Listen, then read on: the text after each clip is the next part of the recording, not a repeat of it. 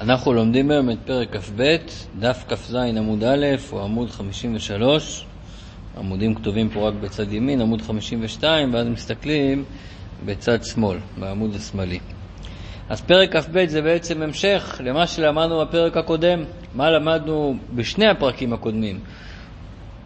דיברנו על המושג אחדות השם, איך הקדוש ברוך הוא לא רק הוא אחד, הכוונה שאין עוד קדוש ברוך הוא, אלא כל המציאות כולה, אין עוד מציאות חוץ מהקדוש ברוך הוא. ודיברנו בריחות מה זה כולה קמי, כלא חשיב, שהכל לגביו, כלא חשוב, כעין, כלא קיים, ולא רק לגביו כמו שזה למעלה, אלא גם כמו שזה למטה, הכל כעין לגביו.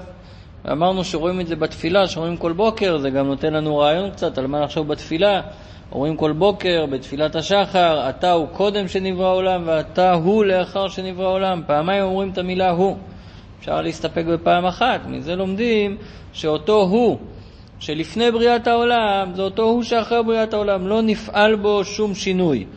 וזה הסברנו ממשל של דיבור. מה הסברנו ממשל של דיבור? שכמו שבאדם מילה אחת שאתה אומר או כמה משפטים שאתה אומר ביחס ליכולת הדיבור שלך, זה לא תופס מקום, זה גבול לעומת בלי גבול. וכל שכן לעומת המחשבות, שזה דבר אותיות גשמיות לעומת אותיות רוחניות, וכל שכן לעומת הנשמה עצמה, שזה בתניה בדרך כלל הכוונה הרגש והשכל, ששם אין אותיות בכלל, אז כל שכן ששם זה לא תופס מקום. אז אותו דבר המאמרות שאיתם הקדוש ברוך הוא בורא את העולם, זה עין ואפס לעומת הקדוש ברוך הוא בעצמו. אז בטח שהעולם שנברא מהמאמרות, מהמאמרות האלה, בטח שזה לא תופס מקום לקבל הקדוש ברוך הוא כלל וכלל.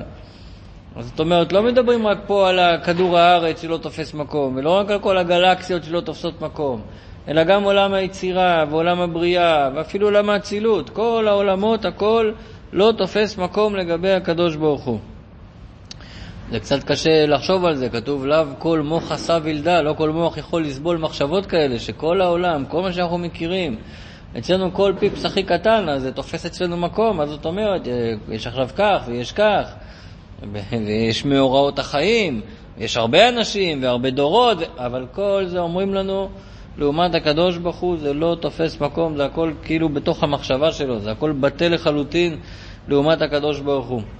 בסוף הפרק של פרק כ"א אז אמרנו, בכל פרק כ"א אמרנו את זה רגע, אבל אתה לא יכול להשוות את הדיבור האלוקי לדיבור האנושי, אתה לא יכול להגיד שזה אותו דבר, כי דיבור אנושי, ברגע שאני מדבר, האותיות יצאו החוצה, הן כבר לא בתוכי, אבל הדיבור האלוקי, אתה לא יכול להגיד שזה יצא מתוכו, זה תמיד נמצא בתוכו.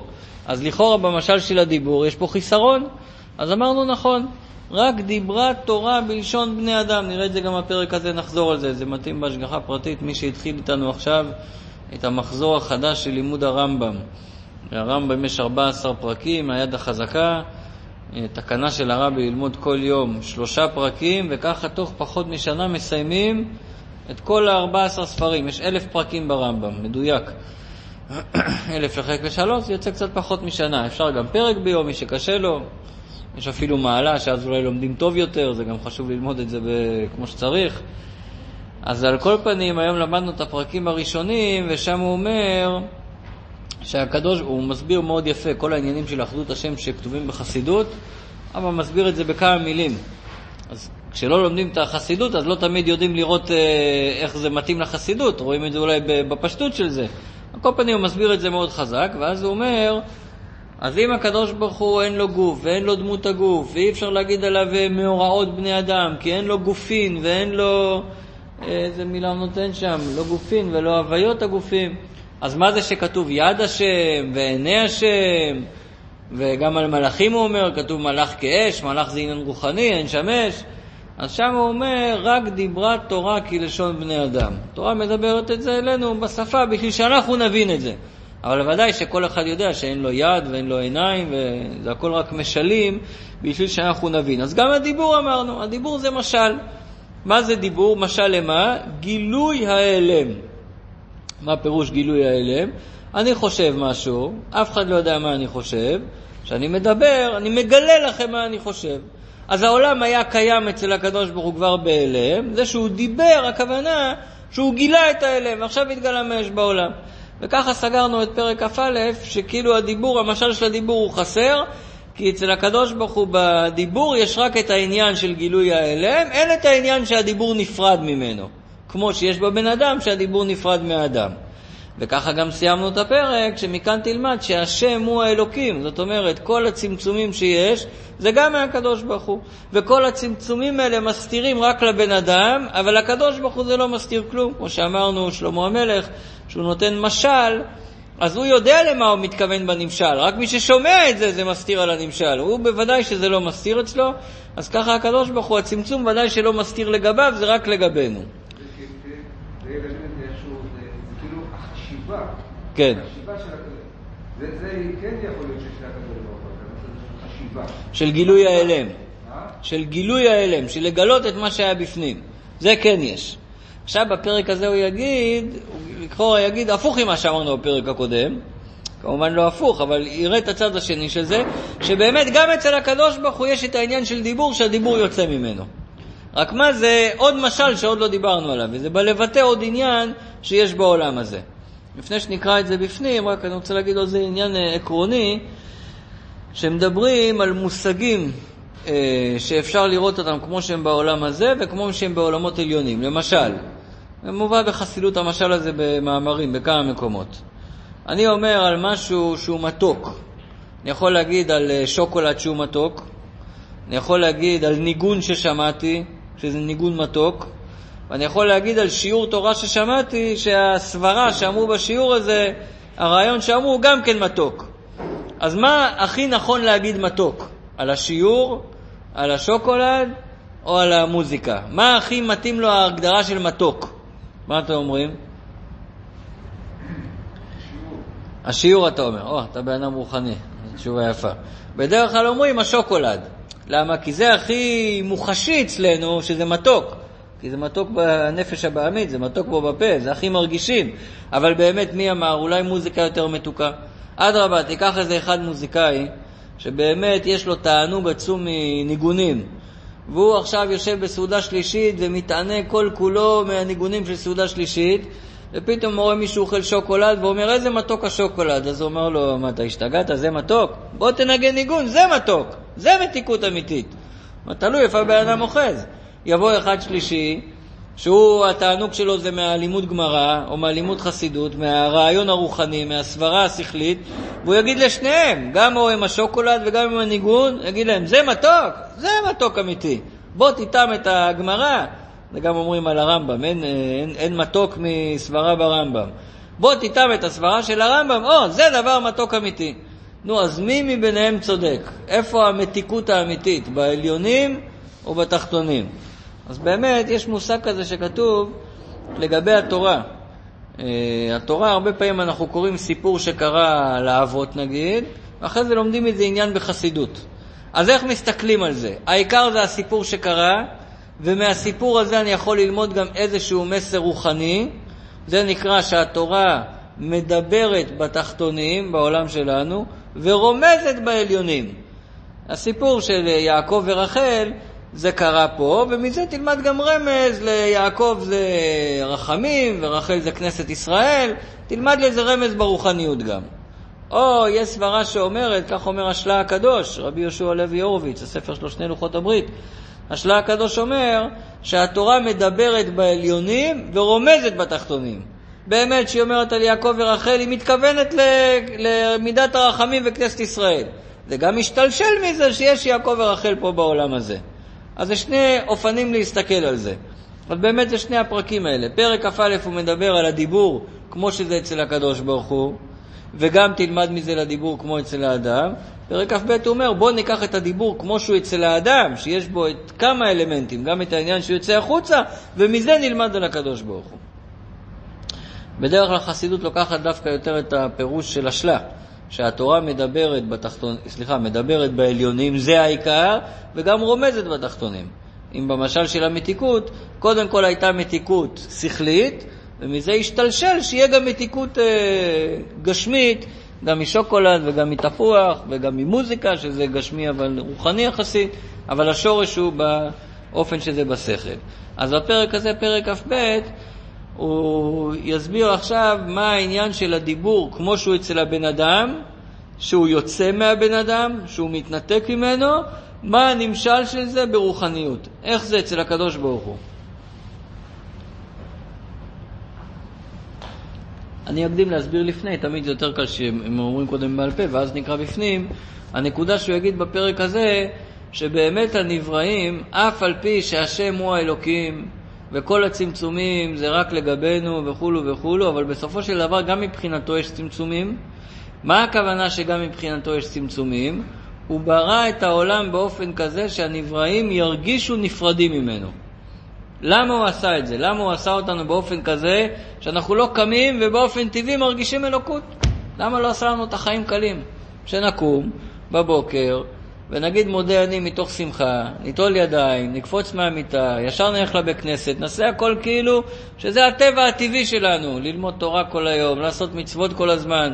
למה הוא לא ברא אותנו באופן כזה? אלא מה? הוא יסביר את זה בהמשך בתניה, שהקדוש ברוך הוא ברא את העולם כי הוא רצה שתהיה דירה שהוא יוכל להתגלות. זה הפירוש דירה, איפה? בתחתונים, במקום הנמוך. מה זה המקום הנמוך? זה לא גיאוגרפיה, זה לא קומה עשירית וקומה ראשונה. מקום הנמוך הכוונה, הוא רצה להתגלות דווקא במקום שלא מרגישים אותו. זאת הייתה התאווה שלו. הוא כמו הישראלי שרוצה למכור קרח לאסקימוסים. למכור קרח לאפריקאים זה לא חוכמה, הם רוצים את זה. איפה הוא רוצה להתגלות? איפה שלא רוצים אותו. ככה הוא עובד, הוא רוצה דווקא במקום שמתנגד אליו. אז כיוון שזה הרצון שלו, להתגלות דווקא במקום הזה, אז הוא חייב, כביכול חייב, לברוא את העולם בצורה שהעולם מתנגד לו. מה הכוונה מתנגד לו? מסתיר עליו, לא רואה אותו, לא מגלה אותו, לא מרגיש אותו. ולכן הוא עשה את זה באופן של דיבור, באופן ש... זה יוצא ממנו ככל, כדי שיהיה את ההרגשה הזאת של הנבראים שהם נפרדים מהקדוש ברוך הוא. במילים אחרות, קצת הזכרנו את זה פעם שעברה, הוא רצה שתהיה לנו זכות הבחירה. אם הכל היה פשוט והכל היינו מרגישים אלוקות, אז לא היה פה זכות הבחירה. ואם אין זכות הבחירה, אז אין שכר ועונש. ואם אין שכר ועונש בעומק של זה, אז, אז מה, אז, אז מה, איפה הבן אדם ירגיש שהוא עשה משהו? הכל הוא קיבל במתנה. בן אדם לא רוצה, זה נקרא בגמרא בארמית נהמה דקיסופה, לא רוצה לקבל לחם חינם. כל אחד רוצה לעבוד על מה שהוא מקבל. רק כשאתה עובד על מה שאתה מקבל, אז באמת זה מתאחד איתך, זה נהיה חלק ממך, אז אתה מרגיש באמת שעשית משהו. אז הוא רצה לתת לנו את הזכות לקבל את ההרגשה הזאת. בואו נראה את זה בפנים. עמוד חמישים ושלוש, דף כף זין עמוד א', או שתחפשו עמוד חמישים ושתיים ותסתכלו בצד שמאל, פרק כף ב'. רק שהתורה, המשך למה שאמרנו בפרק הקודם, למה התורה משתמשת במשל של דיבור, רק שהתורה דיברה כלשון בני אדם, ונקרא בתורה דיבורו של מקום ברוך הוא בשם דיבור ממש כדיבורו של אדם, לפי שבאמת כך. באמת זה ככה, באמת זה כמו דיבור, ולא רק כמו שאמרנו בפרק הקודם, שרק החלק במשל של גילוי האלם זה ככה. גם החלק שהדיבור יוצא ממנו, גם זה באמת ככה. לפי שבאמת כך הוא דרך ירידת והמשכת החיות לתחתונים. הכוונה ככה, המשכת החיות לעולמות שלנו. העולמות התחתונים, לא רק כתוב עולם תחתון. כל הבריאה, יצירה, עשייה, זה נקרא עולמות תחתונים. ככה ההמשכה של החיות בצמצומים רבים ועצומים, מינים ממינים שונים, להיברות מהם ברואים רבים, מינים ממינים שונים. הזכרנו את זה קצת פעם שעברה, אמרנו זה כמו תחנת כוח, כשהיא מעבירה את החשמל פה לבתים, היא לא יכולה להעביר את החשמל כמו שהוא, חשמל כמו שהוא בדרגה מאוד מאוד גבוהה, במתח מאוד מאוד גבוה, חייב שיהיה הרבה צמצומים מכל מיני סוגים, מינים ממינים שונים, בשביל שהכוח יוכל לעבור באופן שהמנורות יוכלו לקבל אותו. אותו דבר מצד הקדוש ברוך הוא. חייב להוריד את החיות באופן כזה של הרבה צמצומים. וכתוצאה מזה נבראים בעולם הרבה הרבה ברואים. מינים ממינים שונים, הרבה הרבה סוגים של ברואים עד אינסוף. אולי עד אינסוף זה לא המילה נכונה, עד אינספור. אי אפשר לספור כמה ברואים יש ו... אולי כמה מינים אפשר לקטלג, אבל בתוך כל מין כמה יש, וכולו וכולו. מספרים מאוד מאוד גבוהים. וכל כך גברו ועצמו הצמצומים והסתר פנים העליוניים, הצמצומים הם כל כך גדולים, ההסתר על אלוקות הוא כל כך גדול בעולם הזה, עד שיוכלו להתאבות ולהיבראות גם דברים טמאים וקליפות וסטרא אחרא. זה מה שהוא רוצה להגיד בפרק הזה. הצמצומים על האור האלוקי הם כל כך גדולים, עד שיכול להיברא נברא שאומר אין אלוקים. איך יכול להיות דבר כזה? תחשבו שיהיה בן אדם, שבן אדם שיחיה פה, אנחנו נגיד לו, תגיד, מי ההורים שלך? תגיד, אין לי הורים. תגיד לו, מאיפה באת לעולם? הוא אומר, תמיד הייתי קיים, לא יודע. הוא שאומר, יום אחד הופעתי פה. מה זאת אומרת? אין לך אבא ואמא? איך יכול להיות שאלה? לא, הוא התכחש לזה שיש לו אבא ואמא. הוא התכחש לזה שהוא נולד ונוצר בזכות שאבא ואמא שלו התחתנו. אז דבר כזה, אנחנו נגיד לו, תשמע, זה... אתה כל כך לא מרגיש את המקור שלך שאתה מתנגד לו. אז אותו דבר, הקדוש ברוך הוא עשה את זה באופן כזה, שיש כל כך הרבה צמצומים, עד שיכול להיברות כל הקליפות האלה, שיכול בן אדם לעמוד פה ולהגיד, אין אלוקים, אין לי בורא, אין בורא לעולם. אז מה זאת אומרת אין בורא לעולם? אז פעם היו אומרים הקדמונים, היוונים, הוא תמיד היה העולם. היום אומרים לו, היה, הוא לא תמיד היה, חייב להגיד שהוא התחיל מתישהו, אז יש לזה שם חדש, המפץ הגדול. היה פיצוץ ומשם הוא התחיל. נו, ומי פיצץ את הפיצוץ? ומה התפוצץ בפיצוץ הזה? מי פוצץ את הפיצוץ הזה? לא צריך לשאול יותר מדי שאלות, זה, זה התשובה. אי אפשר לדעת, אי אפשר להבין, לא יודע מה, המציאו תשובה. אבל על כל פנים זה נקרא שהקדוש ברוך הוא עשה מציאות כזאת, שיש דברים שהם קליפות, הם מהצד האחר, במה זה מתבטא? בזה שהם מסתירים על האמת האלוקית. מסתירים על זה שיש קדוש ברוך הוא. מסתירים על ההרגשה שהקדוש ברוך הוא ברא את העולם. ולכן באדם יכול להסתובב בעולם הזה ולהרגיש, לא רק תמיד אני פה, העולם תמיד היה פה, או העולם מתנהל מעצמו, או שיש כוחות אחרים שמנהלים את העולם, אבל הוא לא מרגיש שהקדוש ברוך הוא זה שמנהל את העולם. עכשיו, כמו שאמרנו קודם, הקדוש ברוך הוא עשה את זה בכוונה, שהוא לא ירגיש את זה. כי אם באמת היינו נולדים עם ההרגשה הטבעית הזאת, אז כולנו היינו צדיקים, אז כולנו היינו בוחרים ב... בחרת בחיים, לא היה לנו בכלל את הדילמה הזאת, באיזה כיוון לבחור. בואו נקרא את זה שוב, אז נמשיך הלאה. עד שיוכלו להתאבות ולהיברות גם דברים טמאים וקליפות וסטרא אחרא, ולקבל חיותם וקיומם מדבר השם, ורוח פיו יתברך בהסתר פנים וירידת המדרגות, ולכן נקראים אלוקים חיים. סליחה, אלוקים אחרים. למה הם נקראים אלוקים אחרים? מפני שיניקתם וחיותם אינה מבחינת פנים, אלא מבחינת אחוריים דקדושה.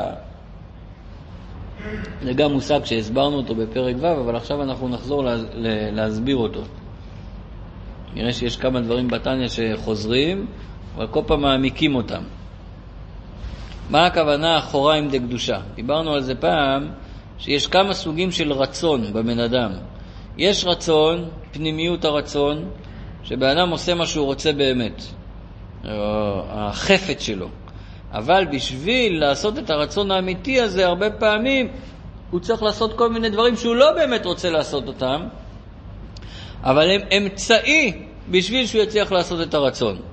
ויש דברים שהוא ממש לא רוצה לעשות אותם, הוא אפילו שונא אותם, אבל אין לו ברירה, אם הוא לא יעשה אותם, הוא לא יגיע לא לחיצוניות הרצון ולא לפנימיות הרצון. למשל, דוגמה, בן אדם רוצה להרוויח כסף, כן? בשביל זה הוא צריך ללכת לעבוד. לאו דווקא שהוא רוצה לעבוד. אם היה אפשר לקבל את הכסף בלי העבודה, אז סביר להניח שהוא אומר לך שלעבוד הוא לא רוצה. אלא מה? יש שני סוגים של עבודות. יש שבן אדם עובד בעבודה שהוא בסדר, הוא גם נהנה ממנה, אבל הכסף עיקר. ויש שהוא יעבוד בעבודה שהוא לא סובל אותה. הוא לא רוצה להיות שם רגע אחד. אה, אז למה הוא הולך לעבודה הזאת? בסדר, כי הוא רוצה להרוויח כסף. אז תשאל אותו עכשיו שאלה כזאת, אתה רוצה את זה או לא רוצה את זה? תגיד לך, תשמע, באמת, אני רוצה את הכסף, אני לא רוצה את העבודה. נו, אז למה אתה הולך לעבוד? כי אני מבין שאני נאלץ לעשות את זה. אם לא יהיה לי את זה, אני לא אגיע לזה. אפשר לתת לזה דוגמה, אם מחזיקים איזה מחבל עכשיו בכלא, והמחבל הזה מועמד להוצאה להורג, נכון? עושים לו משפט ומחכים, כמו שהיה עם אייכמן, עושים לו משפט ומחכים להוציא אותו להורג. בינתיים עד שהשופט הודיע שיוציאו אותו להורג, מאכילים אותו, נכון? ודואגים לו לכל מה שהוא צריך. ואם הוא חולה, גם יביאו לו רופא. רגע, אז רוצים שהוא יחיה או לא רוצים שהוא יחיה? באמת רוצים להוציא אותו להורג, אבל אין ברירה, בינתיים עד שיגמר המשפט חייבים להחיות אותו. אותו דבר אנחנו נגיד כאן עכשיו, שיש אצל הקדוש ברוך הוא את פנימיות הרצון ויש חיצוניות הרצון. יש מה שהוא רוצה באמת, שיהיה פה יהודי שיש לו זכות הבחירה, הוא צריך לבחור בין טוב לרע, הוא צריך לקבל, להחליט שהוא רוצה לקיים את המצוות, זה הזכות הבחירה שלו, ועל זה גם הוא יקבל שכר וכך הוא יתחבר לקדוש ברוך הוא. אבל, אבל בשביל זה הקדוש ברוך הוא חייב שיהיה את הקליפות, כי אם לא יהיה את הקליפות ולא את ההסתר, אז מה השאלה? אז לא יהיה זכות הבחירה, אז כולם יעשו ישר את רצון השם. אז הוא רוצה את הקליפות או לא רוצה את הקליפות? כשהוא מחיה את הקליפות, הוא רוצה לתת להם חיות או לא רוצה לתת להם חיות? אז זה בדיוק כמו מה שאמרנו קודם להאכיל מחבל. אז רוצים להאכיל אותו או לא רוצים להאכיל אותו? לא רוצים, אבל אין ברירה. בשביל להגיע לרצון הפנימי חייבים לעבור דרך זה. בשביל לקבל את הכסף חייבים לעבוד. אז בואו נראה איך הוא אומר את זה, איך הוא מגדיר את זה. ולכן נקראים אלוקים אחרים מפני שיניקתם וחיותם אינם מבחינת פנים, אלא מבחינת אחוריים. אלוקים אחרים באמת, בחב"ד אומרים כמו שאמרתי אלוקים עם קוף, אבל ברוב המקומות אומרים אלוקים עם היי. למה? כי לא מדברים פה על אלוקים הקדוש ברוך הוא, מדברים אלוקים אחרים על עבודה זרה. אז מה אנחנו עושים כבוד לעבודה זרה, פתאום אומרים אלוקים עם קוף? היה צריך להגיד עם היי כמו כולם.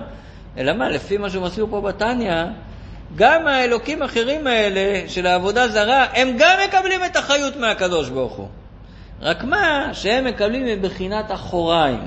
זה משהו מחדש פה. עד עכשיו חשבנו שהקדושה מקבלת חיות והקדוש ברוך הוא, והקליפה מקבלת אותה מהסטרא אחרא, וכאילו זה שני דברים נפרדים, הקדוש ברוך הוא והסטרא אחרא. הוא אומר מה פתאום, הסטרא אחרא גם מקבלת מהקדוש ברוך הוא, רק מה היא מקבלת מבחינת אחוריים, לא מהרצון הפנימי שלו, ולכן זה נקרא אלוקים אחרים. אבל אני אומר את זה עם קוף, כי זה גם כן מגיע מהקדושה בסופו של דבר, בשורש של זה. מה הכוונה מבחינת אחוריים? הוא יסביר את זה, נקרא בפנים ונסביר. ופירוש אחוריים, כאדם הנותן דבר לשונאו שלא ברצונו. שלא ברצונו. איך בן אדם נותן לשונא שלו משהו כשהוא לא רוצה לתת את זה? ראיתם פעם איך בן אדם משלם קנס במשטרה? קיבל חמש מאות שקל קנס על זה שהוא עמד בחנייה אדום לבן, או לא יודע מה, דיבר בטלפון, והוא רוצה לשלם את הקנס הזה, הוא לא רוצה לשלם את הקנס הזה, הוא כועס על המשטרה שלקחה לו את הכסף של הקנס הזה, או על העירייה, על הדוח של החנייה, הוא לא רוצה לשלם את זה. אז איך הוא עושה? הוא מחכה, יש לו תשעים יום לשלם, הוא מחכה ליום האחרון, הוא בא לדואר שם וזורק את הכסף, קחו את הכסף הזה ותעזבו אותי. לא נותן את זה מכל הלב. לעומת זאת שבן אדם נותן מתנה למישהו, למישהו שהוא אוהב אותו, איך הוא נותן לו מתנה? מישהו שהוא באמת מעריך אותו ומייקר אותו, ועכשיו הוא רוצה לתת לו מתנה מכל הלב, איך הוא נותן את המתנה הזאת? לא בחינת אחוריים, הוא לא זורק את זה על השולחן, תיקח. נותן את זה מכל הלב, הוא עושה מזה סיפור שלם בשביל להראות כמה הוא רוצה לתת. אדרבה, הוא נותן את עצמו עם המתנה הזאת, אם זה אמיתי, אם זה עד הסוף. זה נקרא בחינת פנים. אז פנים אני אתן למישהו מולי, הנה תיקח, ואחוריים, כאילו, זורק לו את זה מאחורי הגב, תיקח, תסתדר לבד. אז הוא אומר שהקליפות גם מקבלות מהקדוש ברוך הוא, רק מה הן לא מקבלות מבחינת פנים, לא מקבלות את זה מהפנימיות שלו, הוא לא באמת רוצה לתת להם, מקבלות מבחינת אחוריים, הוא נותן להם חיות, אבל נותן להם את השאריות, נותן להם בלי, בלי לרצות לתת להם. נקרא את זה שוב, פירוש אחוריים, כי האדם הנותן דבר לשונאו שלא ברצונו, שמשליחו לו כלאחר כתפו. בזור הלשון, כמן דשדי בטר כתפוי לסונו, כמי שנותן מאחורי הכתף לסונה שלו. כי מחזיר פניו ממנו מסינתו אותו. אתם מכירים את זה שלפעמים אתה כל כך כועס על מישהו, אתה לא יכול להסתכל לו בפנים. מכירים דבר כזה? יכול להיות מישהו כזה בעבודה, ב... יכול להיות בהרבה מקומות, יכול להיות גם בבית, לא נעים לפעמים גם בבית, אתה רואה... אפשר להיות באותו חדר ולא מסתכלים אחד לשני בפנים. למה? כי כועסים אחד על השני. או אפילו שונאים אחד את השני, חס ושלום. אבל לפעמים אתה צריך לתת משהו לבן אדם הזה שאתה שונא אותו, כי אתה מחויב לו, אז איך אתה נותן לו? אתה לא יכול להסתכל לו בפנים, אז אתה שם לו את זה בצד בלי שצריך להיפגש איתו בכלל. זה מראה שאתה לא נותן מהפנימיות, אתה נותן רק מאחוריים, מהחיצוניות. אז כל המשלים האלה להסביר איך הקדוש ברוך הוא נותן ומחיה את הקליפות. הוא לא רוצה את הקליפות, זה, העולם זה לא בשביל הקליפות, רק מה, הוא צריך לתת להם בשביל שיהיה פה את כל העולם הזה וכל התענוג הזה שיש לו מזה שיש פה יהודי ויש לו יצר הרע ויש לו בחירה, והוא בוחר בדבר הנכון. כי מחזיר פניו ממנו משנאתו אותו. בן אדם ששונא מישהו, כשהוא נותן לו הוא לא מסתכל עליו. אז כל זה במשל, מה זה בנמשל? כך למעלה, בחינת פנים ופנימית הרצון העליון וחפצו האמיתית אשר חפץ השם להשפיע חיות לכל הקרוב אליו מסיטרא דקדושה. כל הנבראים שהם נקראים קדושה, ולמדנו את זה בפרק י"ח-י"ט, שמה זה קדושה? כל מה שבטל אליו. אז זה יהודי, וביהודים עצמם זה הצדיקים, מי שבעניין של המצוות, וכמובן כל הדברים של התורה. אז להם שהם הם קרובים אליו, הם מקבלים מהחפץ, מהרצון הפנימי שלו. אבל הסטרא אחא והטומאה היא תועבת השם אשר שנא. הקדוש ברוך הוא שונא תועבה, כך כתוב בתורה. הוא שונא את כל מה שמנגד אליו, הוא שונא כל מה שהולך נגד התורה, כל מה שהוא נקרא קליפה. אה, אז אם ככה, למה אתה נותן להם חיות? הרי הכל ממך, ואינו משפיע על החיות מפנימית הרצון וחפצו האמיתי אשר חפץ בחס ושלום. כי אם, כמו שאמרנו קודם, את הלשון של הזוהר, כמאן דשדי בטר כתפוי לשונו שלא ברצונו. אז, אז אם ככה, אז למה הוא צריך את זה? נו, אז אם הוא לא רוצה את זה, אז למה הוא בורא את זה בכל זאת? אמרנו את זה קודם, עכשיו נראה בפנים. רק כדי להעניש את הרשעים וליתן שכר טוב לצדיקים דהתקפיין לסטרא אחרא. כל הסיבה שהוא עשה פה את העולם בצורה כזאת, זה בשביל שיהיו רשעים ויהיו צדיקים, ובשביל שמי שבוחר להיות רשע, אז הוא יקבל על זה עונש, ומי שבוחר להיות צדיק, יקבל על זה שכר. בדרך כלל המושג עונש ושכר, פחות אנחנו משתמשים פה בחסידות, זה יותר בשביל שיהיה פה את הבחירה, האם אתה מתחבר לקדוש ברוך הוא, בחרת בחיים ואתה חי, אתם הדבקים בהשם אלוקיכם חיים כולכם היום, או שאתה הולך עם הצד השני.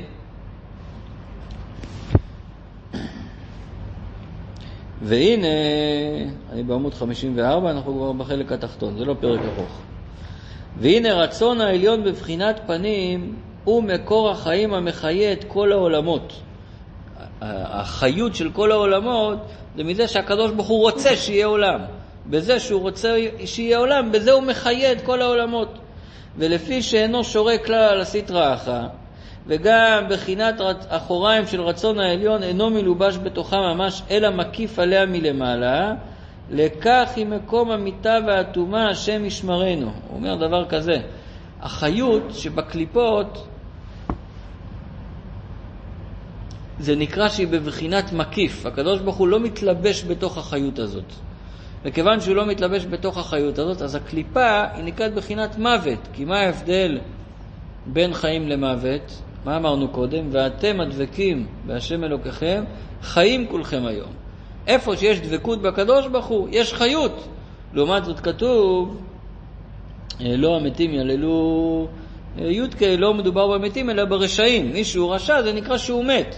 למה זה נקרא שהוא מת? כי אין לו חיות. אז איפה נמצאת החיות בהתלבשות? איפה הקדוש ברוך הוא מתלבש? בתוך איזה נבראים הוא מתלבש בתוכם? באלה שהוא נותן, אלה שהוא נותן להם חיות, זה הדברים של הקדושה. אבל אלה של הקליפה, הוא לא מתלבש בתוכם. אדרבה, אם היה מתלבש בתוכם, אז הם היו מרגישים את זה. היו מרגישים את זה, אז הם היו חוזרים בתשובה, הם היו בטלים אליו ועושים מה שהוא אומר. אז זה נקרא שהוא רק מקיף עליהם מלמעלה. אה, אם הוא רק מקיף עליהם מלמעלה, אז בכל זאת, אז, אז איך הם ממשיכים להתקיים? אז הוא אומר, כי מעט מזער אור וחיות שיונקת ומקבלת לתוכה מבחינת אחוריים דקדושה שלמעלה, ובבחינת גלות ממש בתוכה, בסוד גלות השכינה הנזכר לאל. זאת אומרת, יש בכל זאת אה, קצת חיות שמתלבשת בתוך הקליפה, אבל היא בבחינת גלות. מה הכוונה היא בבחינת גלות? שהנבראים האלה לא מרגישים שיש בתוכם חיות אלוקית. זאת אומרת, רוב החיות האלוקית מקיפה אליהם, ברור שהם לא מרגיש, מרגישים אותה. אבל גם החיות שקצת מתלבשת בהם, גם את זה הם לא מרגישים. למה הם לא מרגישים את זה? כיוון שזה בבחינת גלות בתוכם. מה פירוש גלות? שזה לא מורגש אצלם. וכמו שמעתי משל יפה על זה, על דרך אה, כתוב שיש דבר כזה, שיכול להיות שנשמה של בן אדם תתגלגל בתוך, אה, לא עלינו, בתוך חיה, בתוך בהמה.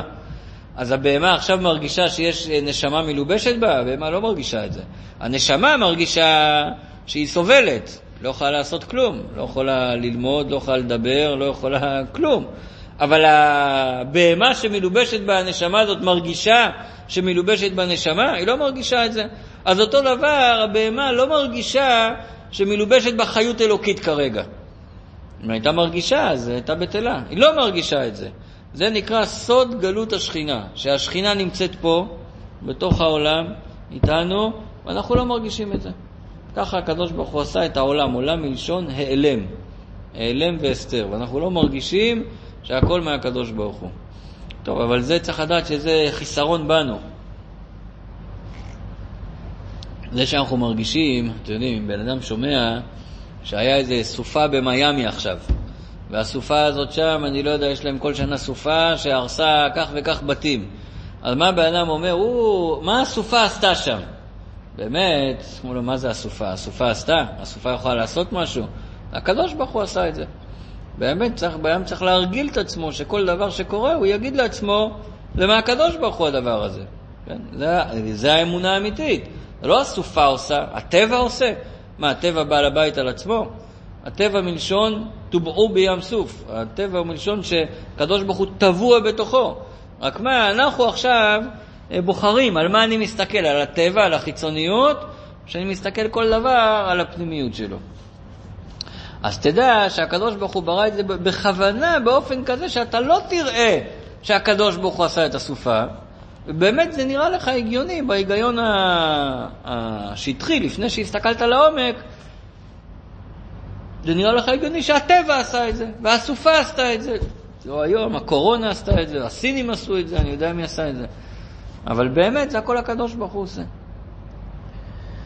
בסוד גלות השכינה נזכר לעיל, ולכן נקראים בשם אלוקים אחרים, מה שאמרנו בחינת אחוריים, שהיא עבודה זרה ממש וכפירה באחדותו של מלך מלכי המלכים הקדוש ברוך הוא.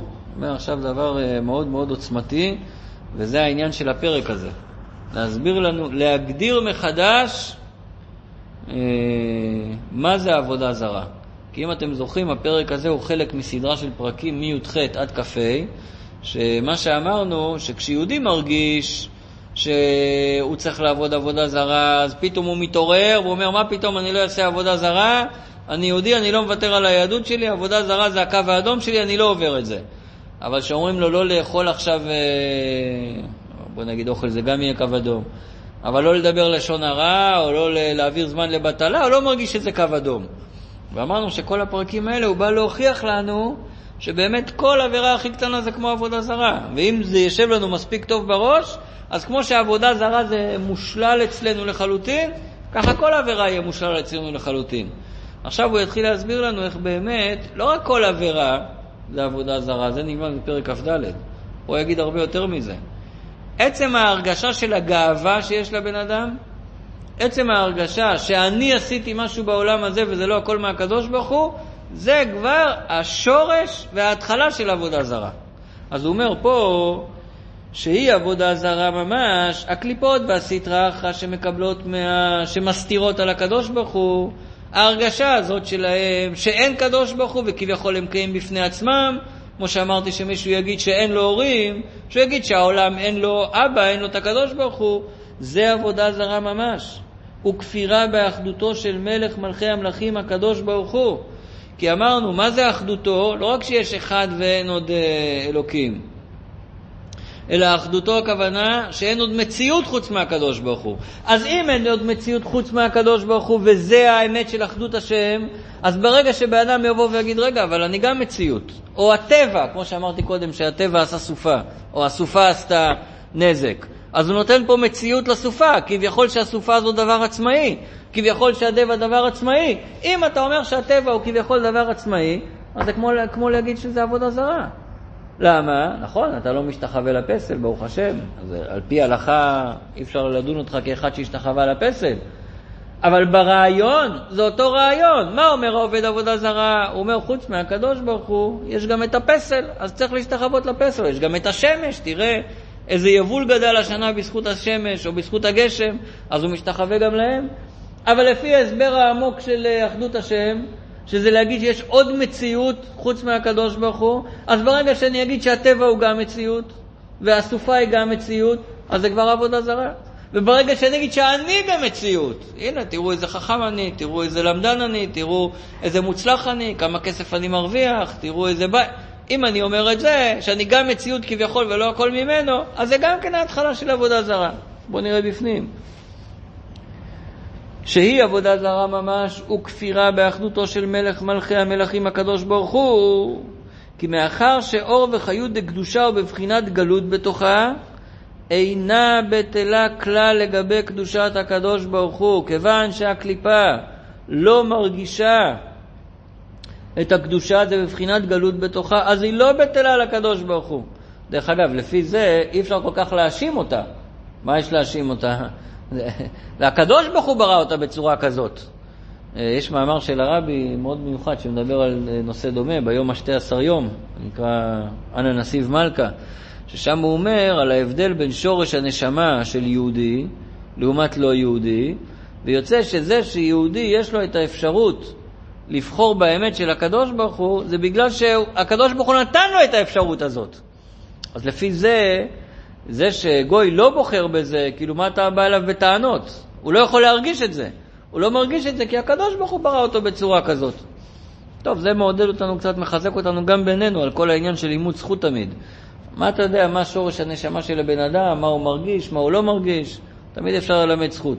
בכל אופן פה הוא אומר שכיוון שהקליפה, האור שבתוכה בבחינת גלות, ולכן היא לא בטלה לגבי קדושת הקדוש ברוך הוא, ועד רבה, לא רק שהיא לא בטלה, מגבייה עצמה כנשר, כמו שהנשר אף גבוה בשמיים, מלך העופות ומי יכול לו, ככה הקליפה מרגישה, אני מלך העולם, כן? היום כל אחד רוצה להיות, תהיה מלך, נכון? אפילו התרבות מעודדת את זה, כן? שכל אחד יהיה המלך, אבל אם הוא מלך שהוא אומר שאין מלך מעליו, אז איזה מין מלך זה?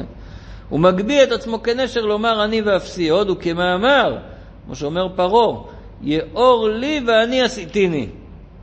זאת אומרת, מה הוא מתכוון שם? שם באמת הוא לא מתכוון בדיוק מה שאדמור הזקן אומר, שם בפשט הוא מתכוון, פרו התכוון לומר שכל הממלכה אני עשיתי אותה, כן? אני בניתי אותה. הוא כופר בזה שהכל מלמעלה והכל בהשגחה פרטית, אני בניתי את זה. פה אדמור הזקן לוקח את זה לכיוון, יאור לי ואני עשיתיני, הוא מרגיש אני עשיתי את עצמי. כביכול שהוא כופר בזה שיש קדוש ברוך הוא ש... שברא אותו. לכן זה נקרא עבודה זרה.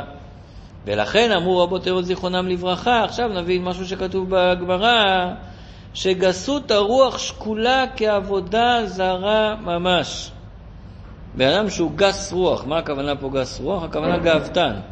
באדם שהוא גאוותן, שכל הזמן תדבר איתו חמש דקות והוא יגיד לך, אני עשיתי ואני הייתי ואני בניתי ואני קניתי ואני ואני ואני ואני. אם הוא כל הזמן עם אני הזה, אומרים לו, אתה כמו עובד עבודה זרה. אתה קצת להיזהר פה, הוא לא עובד עבודה זרה, כן, הוא לא חייב סקילה של עבודה זרה, אבל הוא כמו עובד עבודה זרה. למה כמו? כי כמו שהעובד עבודה זרה כופר בזה שיש בעל הבית אחד לעולם, והכל ממנו זה הקדוש ברוך הוא, גם הגאוותן הזה שחושב שהכל בזכותו, ושהוא חושב שהוא מציאות נפרדת מהקדוש ברוך הוא, הוא גם כן כמו עובד עבודה זרה. ברעיון הם חושבים אותו דבר, אולי הוא לא משתחווה לפסל. היום אנשים לא משתחווים, אז הוא משתחווה לדולר. הוא משתחווה לדולר, לא הכוונה שהוא מוציא אותו ומוריד את הראש. הכוונה שזה החיות שלו, זה החיים שלו, הוא עושה הכל בשביל זה. אז עוד פעם, הוא לא חייב על השתחוויה, כמו שכתוב, אבל uh, ברעיון זה אותו רעיון. למה הוא מסביר? כי עיקר בשורש עבודה זרה הוא, מה הכוונה? מה זה השורש של עבודה זרה? מה שנחשב לדבר בפני עצמו נפרד מקדושתו של מקום, ולא כפירה בהשם לגמרי. עכשיו תראו דבר מעניין, העובדי עבודה זרה, הם לא כופרים בקדוש ברוך הוא לגמרי, הם לא אומרים אין קדוש ברוך הוא. זה לא מה שעובדי עבודה זרה, הם עובדי עבודה זרה אומרים. ככה הרמב"ם מסביר בעריכות, נגיע לזה ברמב"ם לא רחוק מהפרק של היום. בהלכות עבודה זרה בהתחלה, לפני שהוא אומר את כל הדברים שאסור לעשות בגלל גדר של עבודה זרה, אז הרמב"ם מספר איך התחילה בכלל עבודה זרה. והוא אומר באמת איך זה יכול להיות שזה התחיל בימי אנוש, הרי אדם הראשון חי הרבה שנים, אז הנכדים שלו, אנוש ושד, שהתחילו את העבודה זרה, הם הכירו את סבא שלהם. נו, אז הוא יכל לספר להם שהוא נברא, כאילו, איך הם נפלו בשטות הזאת של להשתחוות לפסלים וכולי. אז הוא אומר, באמת זה לא התחיל ככה שאנשים אמרו, הפסל הוא אלוקים. לא אמרו, הפסל ברא את העולם, כן? הפסל הוא אבן, איך הוא יכול לברוא את העולם? אלא מה? שהם אמרו בהתחלה, כן, יש קדוש ברוך הוא, והוא ברא את העולם. אבל הם ראו שהשמש והירח משפיעים על היבול. גם כתוב בתורה, ממגד דבועות שמש, ממגד גרש ירחים. אז אמרו, אם השמש כל כך משפיעה לנו על היבול, אז צריך להגיד תודה לשמש. אז התחילו לעשות ברכות, להגיד תודה לשמש. ואם היא כל כך משפיעה על היבול, אז אם אנחנו נשתחווה אליה ונבקש ממנה שיהיה יותר יבול שנה הבאה, אז היא תאיר יותר חזק בשביל שיהיה לנו יותר יבול שנה הבאה. אז הם לא אמרו שאין קדוש ברוך הוא, אמרו יש קדוש ברוך הוא, אבל יש לו משמשים, יש לו משרתים, ואיפה העיקר הטעות? שהמשרתים עליהם יש להם זכות הבחירה. והשמש היא בוחרת כמה להאיר או לא, ולכן כיוון שהיא בוחרת בזה, אז אני צריך להגיד לה תודה. מה, למה, למה, למה הדבר דומה? שמגיע אליך, שאתה הולך לקנות, לקנות פחית קולה בקיוסק, ונתת למוכר חמישה שקלים, קיבלת פחית בחזרה. אתה אומר לו תודה או לא אומר תודה? אתה אומר לו תודה. הוא יכל גם להגיד לך, לך מפה, אני בהפסקה, לא יודע מה, אני לא רוצה למכור לך. אתה אומר לו תודה. אבל כשאתה ניגש למכונה האוטומטית, ושם חמישה שקלים ויוצאת לך פחית קולה, אתה אומר תודה למכונה? אף אחד לא מעלה בדעתו להגיד תודה למכונה. למה? כי המכונה לא בחרה אם לתת לך את הפחית או לא לתת לך. המכונה היא אוטומטית. שמת זה נותן לך. אז אותו דבר נסתכל על השמש. אם השמש יש לה זכות הבחירה, באמת צריך להגיד לה תודה. אבל אם אין לה זכות הבחירה, והיא רק משרת של הקדוש ברוך הוא, רק שמה שלו שרק זה עובר דרכו, אז לא יעלה על הדעת להגיד לה תודה על דבר כזה. זה נקרא ברמב"ם, זה רק כגרזן ביד החוצב. מה הכוונה כגרזן ביד החוצב? אם בן אדם בא עם הגרזן ועכשיו חותך את העצים, אז מישהו יבוא ויגיד איזה גרזן מדהים, איזה גרזן מיוחד. זאת אומרת, יכול להיות שזה גרזן באמת מיוחד, שהוא מאוד חד, ולכן זה, אבל בלי החוצב, הגרזן הזה לא יכול לעשות כלום. אז על מה אתה מסתכל? על מי שנותן את הכוח, או כל מה שעובר בדרך? אז הוא אומר, הדורות הראשונים הם רק אמרו שהשמש והירח יש להם בחירה, ולכן אומרים להם תודה ומבקשים מהם בקשות. דורות האחרים כבר אמרו, עזב השם את הארץ, הקדוש ברוך הוא עזב את העולם, והשאיר את המפתחות לשמש והירח, והם מנהלים את העולם. אבל הם גם אמרו שיש קדוש ברוך הוא. גם אמרו שהוא ברא את העולם. הם גם אמרו שהוא ניהל את העולם תקופה מסוימת, כן? עד שהוא נתן את זה לכוכבים ומזלות, ועכשיו הם אלה שמנהלים את העולם. אז שניהם זה נקרא עבודה זרה, כן? הראשון זה יותר נקרא שיתוף, אבל בשבילנו שניהם נקראים אה, עבודה זרה, שאומרים שמי ששולט בעולם זה לא הקדוש ברוך הוא, אלא רק דברים שבדרך. אחר כך מסביר הרמב"ם מה שהם עשו, הם עשו כל מיני חלות לשמש ולירח, ועשו צורות שלהם, במקום להשתחוות לשמש למעלה, השתחוו לשמש שהם עשו מאבן. ואז התחילו לעשות עוד הרבה פסלים אחרים, ואז באו נביאי השקר שלהם ואמרו, השמש אמרה לי שתעשו ככה, הירח אמר לי שתעשו ככה, העץ אמר לי שתעשו ככה, ומזה נהיה להם כל המנהגים וכל, ה... וכל העניינים. עד שבא אברהם אבינו, והוא התחיל להוציא את העולם מכל השטות הזאת של עבודה זרה. אבל על כל פנים, כל הסיפור הזה אני אומר, כדי להראות שהעובדי עבודה זרה לא אומרים שאין קדוש ברוך הוא. ולכן זה המשפט הבא שהוא אומר פה. אני חושב שגם בהמשך זה יותר מה שנקרא עזב השם את הארץ. אומרים, יש קדוש ברוך הוא, אבל הוא לא מתערב בעולם בכלל. יש קדוש ברוך הוא, אבל הוא חסר משמעות. למה? כי אין לו שום התערבות בעולם.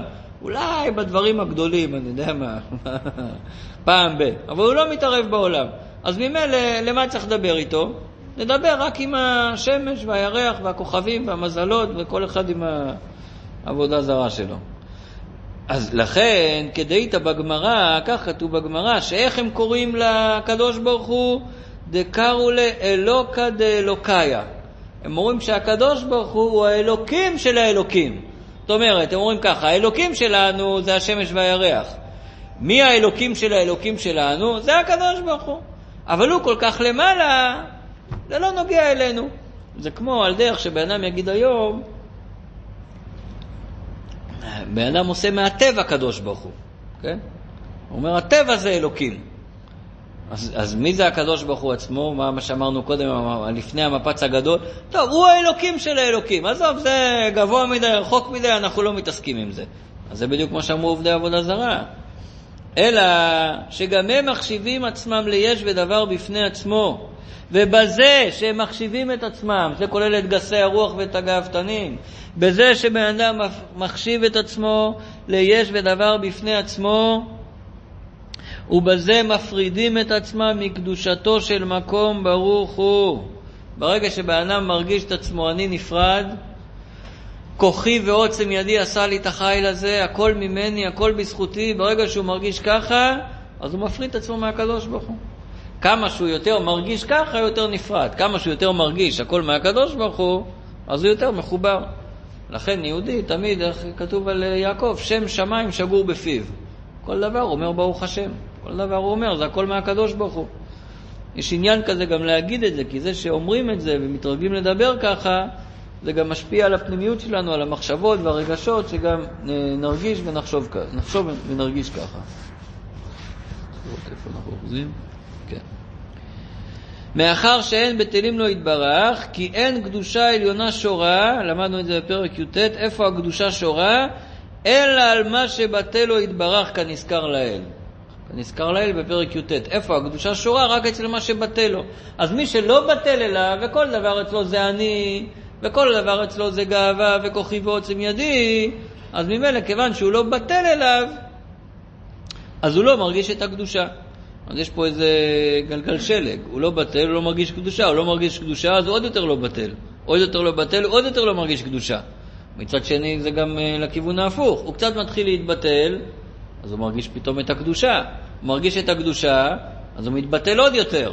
אז הוא מרגיש קדושה עוד יותר, כן? יש לו, יש איזו סקאלה כזאת שבאדם עולה ויורד בה. ולכן נקראים, הקליפות נקראים טורי דה פירודה בזוהר הקדוש. טורי זה הרים, פירודה זה פרודים, הר זה מראה מציאות, מציאות נפרדת. אז לכן הקליפות הן נקראות כמו הרים נפרדים, שהם מרגישים מציאות נפרדת מהקדוש ברוך הוא. והרי זו כפירה באחדותו האמיתית. להרגיש אני מציאות נפרדת, זאת אומרת להרגיש, זה לא להרגיש את אחדות השם. זה לא להרגיש שכל המציאות זה רק הוא. אז ברגע שבאדם לא מרגיש שכל המציאות זה רק הוא, והוא מרגיש מציאות נפרדת, אז הוא כופר במה? במה שלמדנו כולה כמי כלא חשיב. הוא כופר באחדות השם. אז זה ההתחלה של עבודה זרה. והרי זו כפירה באחדותו האמיתית, דכולה כמי כלא חשיב. הוא בטל באמת לא יתברך, הוא לרצונו המחיה את כולה, הוא מהווה אותה מאין ליש תמיד. הוא, הוא כופר באחדות השם, הכוונה הוא כופר בזה שרק הקדוש ברוך הוא מחיה את העולם, ושכל המציאות, שאין מציאות חוץ מהקדוש ברוך הוא. ממילא ברגע שהוא כופר בזה, זה ההתחלה של עבודה זרה. אז עכשיו זה מתחבר עם מה שלמדנו פרקים י"ח י"ט, כי אם אני מרגיש שחס ושלום ל- ל- להרגיש גאווה, ולהרגיש שהכל בזכותי והכל ממני והכל מה שיש לי זה בזכות האגו שלי ובזכות הכוחות שלי, אם אני מרגיש ככה אז אני, שם ישמור, זה כמו עבודה זרה. אז זה מבהיל את הבן אדם, אומר אם זה ככה אז אני צריך לעשות לחשב מסלול מחדש. בשני הפרקים הבאים כ"ג כ"ד הוא מאוד יוריד את זה לפרטים, איך באמת כל מצווה, זה נלמד בפרק כ"ג, זה חיבור איתו, ואיך כל עבירה קטנה, זה הסתעפות של מה שלמדנו פה, שזה ניתוק מוחלט ממנו, אפילו על ידי עבירה הכי קטנה. עכשיו טיפה משל לזה שאם בן אדם אה, עשה איזה משהו, שכולם מתלהבים עם מה שהוא עשה, אבל באמת לא הוא עשה את זה, הוא העתיק את זה ממישהו, לא הוא עשה את זה. בכל מקום שהוא הולך נותנים לו מחמאות על זה, והוא מקבל את המחמאות, וגם מספר איך הוא עשה את זה. אבל יום אחד, כשהוא יקבל את המחמות, יעמוד לידו הבן אדם שהוא העתיק ממנו. ושניהם יודעים את האמת, איך הוא ירגיש. הוא מסוגל להגיד עכשיו, אני העתקתי ממנו. הוא לא מסוגל להגיד את זה עכשיו, כי הבן אדם נמצא פה לידו. הוא ירגיש, אני לא יכול להגיד דבר כזה. אוקיי, אז אם אני נמצא ליד הקדוש ברוך הוא, ואני יודע שהכל בזכותו, אז איך שאני, הוא פה לידי, אני יכול להגיד, אני עשיתי ואני הבאתי ואני בניתי ואני, הוא נמצא פה לידי, איך אני יכול לדברים כאלה? אז אם באדם מרגיש שהקדוש ברוך הוא לידו, באמת הוא לא יכול לדבר ככה. באמת הוא יהיה בטל אליו. אבל אם הוא לא מרגיש את זה, אז הוא פחות בטל, אז ממילא משם זה יכול להידרדר עד, עד עבודה זרה ממש. עד כאן.